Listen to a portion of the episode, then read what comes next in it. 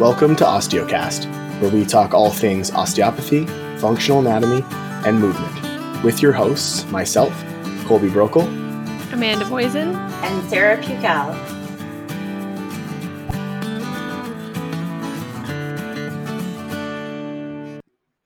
Welcome back to another episode of Osteocast. Uh, your hosts, Colby, Sarah, and Amanda today. Hello. Hi. Today we're going to talk about uh, dental work and osteopathy. So, we are by no means dentists uh, or denturists or anything of that nature. We're just osteopathic practitioners. Uh, but we wanted to jump on and have a conversation about how dental work can be affected by osteopathy or how it can affect the body as a whole and some of the considerations to have before getting dental work or after getting dental work and, and some of the structures and functions uh, that can change based on that. So, uh, the first one that I wanted to ask about, and I'll ask Sarah and Amanda first propose this question, is when you have your wisdom teeth extracted, kind of what is your thoughts about the wisdom teeth, uh, about an extraction for there, kind of why it needs to happen and then, or doesn't need to happen, and what are some of the structures in, in the area that can be affected by that, or, or what's most commonly seen in your practice, anyways? So, when someone has their wisdom teeth extracted, usually it's because the jaw is too small, that there isn't enough room for those teeth to come in, that they're going to put too much pressure on the other teeth and change the alignment of the teeth. So, anytime you have any type of tooth removed, especially a wisdom tooth, you're undergoing jaw surgery. So, you're most likely sitting in that dental chair with your chin up, jaw wide open, that TMJ, that temporal mandibular joint, open as wide as possible through the entire extraction process. So just imagine the effect that's having through the muscles in the face, uh, so along the jaw, the outside part of your cheek, as well through the entire neck. Having your chin up like that, compression through the back of the neck, lengthening through the front, tension kind of through the cranium. It's all connected from the fascia, from the top of the head, going all the way through the neck. And um, uh. I know in my practice, I see a lot of clients that come in who've had dental work. And especially when you talk about their wisdom teeth, you can always find a lot of issues going on through the upper cervical region. So through the upper neck uh, and on every layer of tissue, from the fascial to the soft tissue layer uh, into the bony tissues as well. Yeah, so when we are talking, Colby specifically asked about more so like structures too. Um, think of everything from like T2 up, right? So we need to make sure that everything is resting and open, free from obstruction. Um, but more specifically, I always tend to look at the OAAA relationship and the relationship between um, the hyoid bone and the jaw um, and how those structures are connected into the neck as well um, to make sure that um, if this person needs surgery and they're in my office prior to that, we're setting those structures up to you know allow for good blood flow and drainage to and from the area. Um, and if it's after surgery and they've been cleared by their their dental practitioner or whoever did the surgery for manual treatment, then we're trying to make sure that everything is open um, for drainage, but also that um, we're allowing for that self healing and self regulating process to happen. Yeah, and I always question if the surgery is necessary or not because I don't know if we're um, in too much of a rush to actually go and pull like impacted teeth out. But um, one thing to note is that it happens all the time. It's a very common dental surgery that we see, and there's a, a couple of structures right in the area. Obviously, you have the the entire face because of the pressure during the surgery, but also when you take those teeth out, there begin or it creates a void uh, of space inside the jaw as well.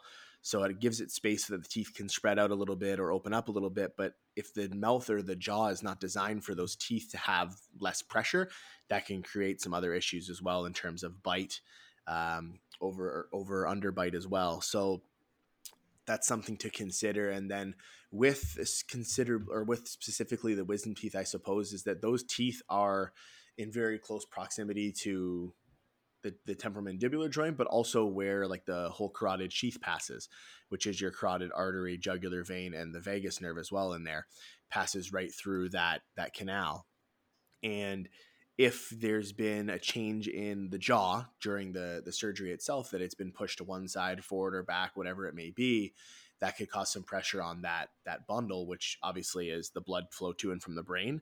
So there could be a, a multitude of complications from that, as well as the vagus nerve, which controls the parasympathetic component of you know heart, lungs, upper two thirds of the digestive tract. So massive influence on the rest of the body based on that. So I think if that's a, a, a surgery or something that's going to happen or needs to happen, I think it's wise once the healing process of the surgery itself is completed uh, to see a practitioner to make sure that everything else is functioning as well as it can.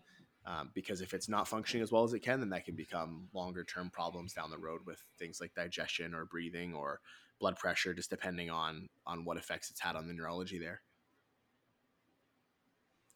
For sure. Such an interesting topic too because how many how many people do you know personally or maybe within your practice that have had major dental work throughout their lifetime?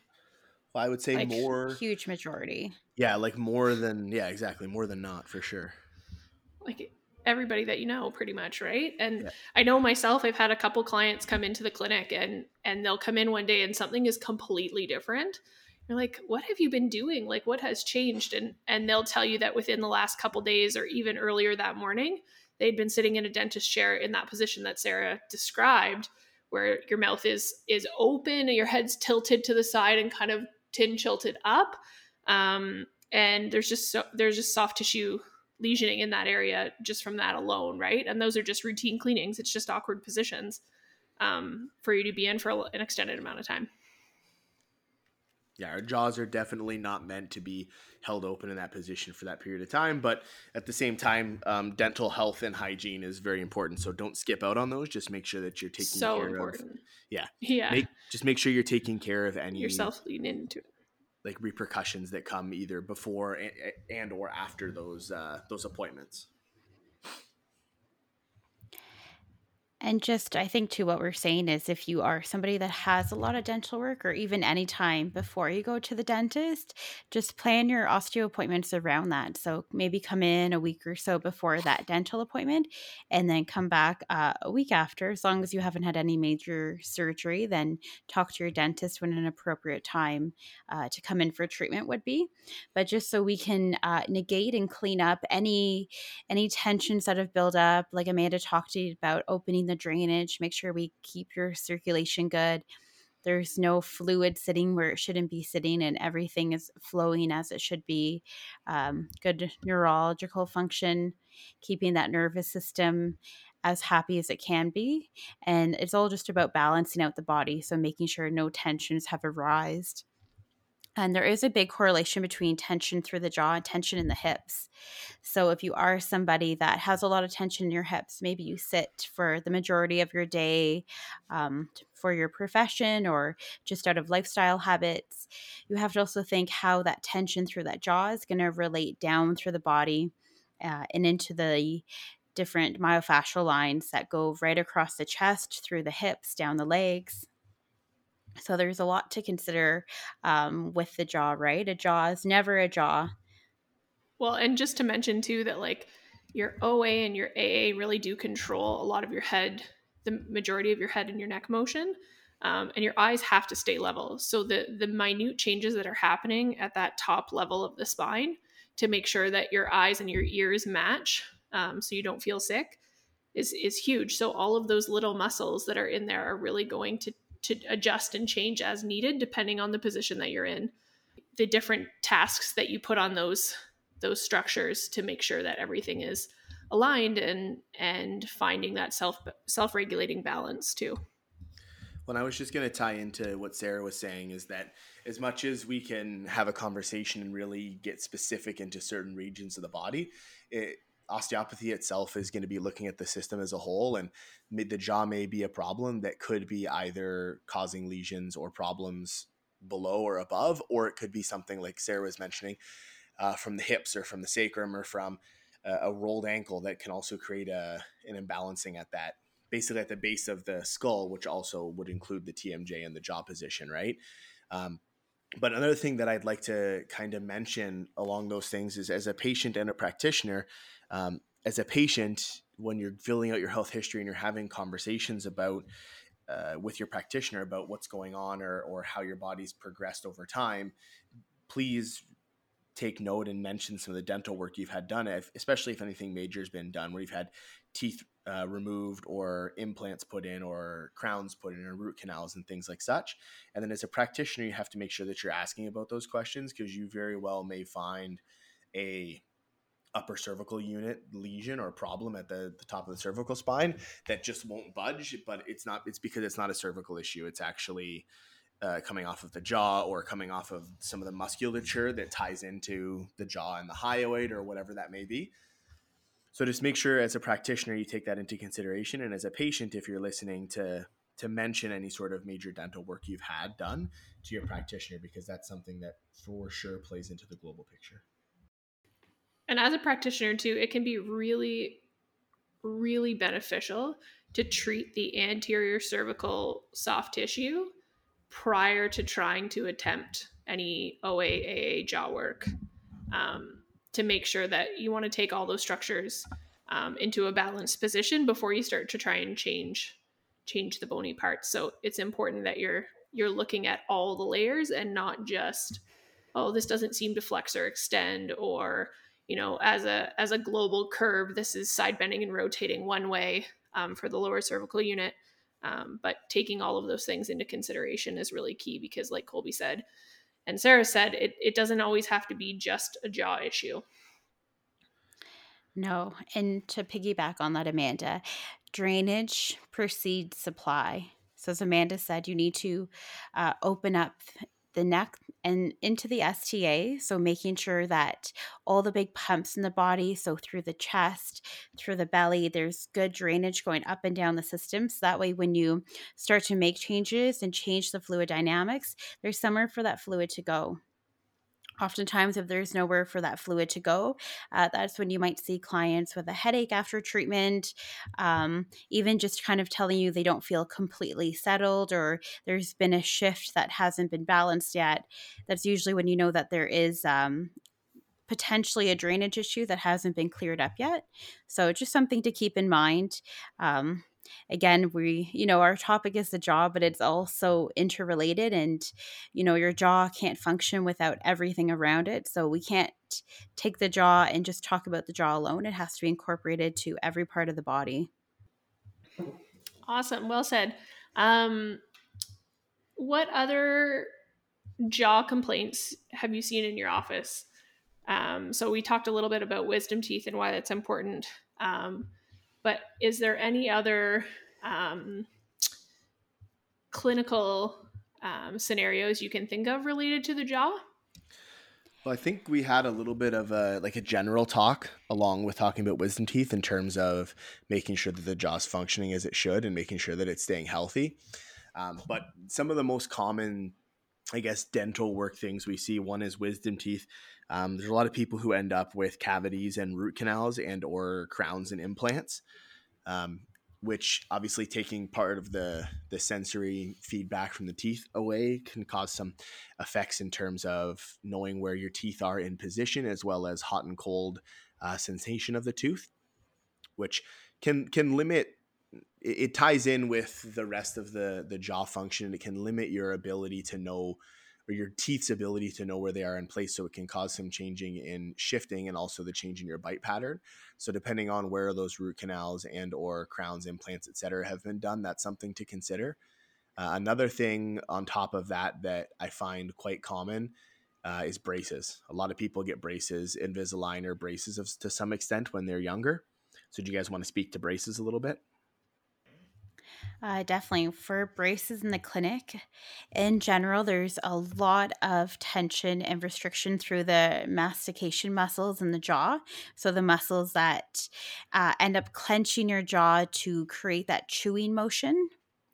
Um, because um, when one has braces, they usually they're in a little bit of pain with their teeth, right? You have to go in and continually getting that brace tightened for the correct alignment of the teeth. So you're going to build up tension through the jaw. Um, as mentioned already, the upper cervical region is really impacted by the dental appointments, by the braces. Um, well, like almost the argument compression through the back of the joint. Yeah. I was gonna say the argument for braces for me is there there are kind of two sides. There's braces that are needed for proper dental function, I would say, and then there's braces that are cosmetic in nature, right? And yes. when you have someone's so see have uh, teeth that are growing in crooked, the question I always have is are they supposed to grow in crooked or not? Because everyone's jaw structure is different, and if their jaw structure is designed for teeth to have a little bit of crookedness to them, then pulling them into a position so that they look nice uh, doesn't always increase the function of the jaw because it can change the the bony buildup of the mandible or the maxilla itself. So I am always curious with braces. I know that obviously it's a cosmetic thing, and you can also consider the uh, mental health component and the confidence component and all the other things with having straight teeth or or more straight teeth than being crooked but basically with braces there's it's one of the two those two options but they they pretty much put whether it's plastic or a wire on there to pull your teeth into a new position and slowly pulling things into new position uh, in my opinion anyways with the force may not always be the best option when it comes to long-term health of the the things like the palate and the mandible and the temporomandibular joint and then anything that passes compensation wise downstream. So i always kind of curious on uh kind of curious with braces in terms of when it's actually beneficial and when it's not. And the amount of the length of time that braces are on right? Most people at least in my experience they get told they'll have them for a year maybe two and usually that turns into three or five years so it's not a short time either that you are creating these changes through the muscular structure through the palate as colby said. It's kind of a very chronic slow change that your body is usually fighting against. And that's why your braces stay on so much longer because the job hasn't been done because your mouth isn't accepting this forced change on it. So yeah. it is a really interesting uh, topic. Like also to mention the age at which that generally starts, right? Like for the majority of people, they're prepubescent or go or starting to go through puberty when that those kind of things are generally prescribed. Um, I mean, What's, for for good or bad reason, but it's just an interesting. Well, they've I think they've tried to do opinion. it at a period of time where the body is growing anyways, so they try and use the body's growth patterns to promote a better position or better shape. Correct. Of the the jaw and teeth, but again, it's, it still depends on the structure that's supposed to grow in. As far as I, I kind of would consider with that. Um, but another thing to consider with braces, and guys, we're not trying to bash this stuff and say that it's bad for you. We're just kind of opening eyes to some of the other thought process. Is that when you put braces on, does it consider the structures nearby? So if you're trying to spread some teeth apart or get them to align properly, is that going to pull like there's a joint between the two sides of the palate at the top of your mouth? And is it going to open that joint up? Is it going to compress that joint at all? And then what under like what factors what does that change? What factors does that affect as well if you're going to start pulling on some of the cranial bones and how the cranial bones are put together in that that period of time opposed to thinking just about the teeth well what else is being pulled on and affected?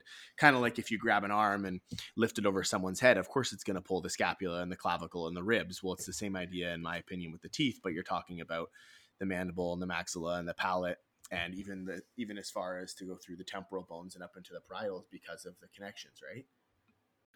And just speaking of uh, braces and the change, kind of as Colby's talking about through the cranial bones, I find I've been seeing a lot in the clinic. Um, those that have some type of jaw issue, so usually it gets labeled as a TMJD, so temporal mandibular dysfunction. And oftentimes that is also associated with some form of tinnitus. So, some form of like ringing or wind in the ear. Um, and it is interesting because usually um, I can't think of anyone that hasn't had some form of intense dental work where they've had braces or a jaw expander, some type of dental intervention and then they seem to also create these long-term dental restrictions and then into that inner ear i don't know if that's something you've seen as well in the clinic and kind of the connection there through that dental work I think I see it on all levels, whether it's it's hearing or even into vision, right? Because the mm-hmm. the dental cavity and the palate is part of the the base of the orbit. So, or it'll at least will have an effect on the ethmoid and in part of the orbit. So, I think that the important thing in this kind of podcast to get across to patients and practitioners and anyone who's listening is that we are by no means dentists and we're not bashing having dental work done at all. I, we think that if it needs to be done, it needs to be done, but just take into consideration some of the other components from it. And if you're happening happen to feel any of these things, consider some of the dental work that you may have already had done, and make sure you mention that to whoever's helping you, because that may give uh, someone a lot of insight in terms of what needs to be looked at to to help you deal with the issues you're dealing with. Exactly. There's just so many things to consider as soon as you talk about like the upper T spine, cervical spine, head, and neck. There's just so many things going on in that area that um, it's always important to make those those or build those relationships between cause and effect and and why those things might be there because that's the difference between getting specific in treatment versus more of a general treatment that might might help 80% of the problem, but not 100% of the problem. Yeah, for sure. For sure. we always have those conversations, right? It's like every time we talk about osteopathy, we end up getting back to the point and being like, well, look at everything and make sure everything's adjusted appropriately. And I remember reading through some of the the Dr. Still text early on, and it was like he'd go through like liver dysfunction, and then it would just be like, well, correct everything from the occiput to the toes, make sure everything's working properly, aligned, and and soft tissues are good, and then you're good to go. And then you'd go to read about the kidneys, and it'd be the same thing.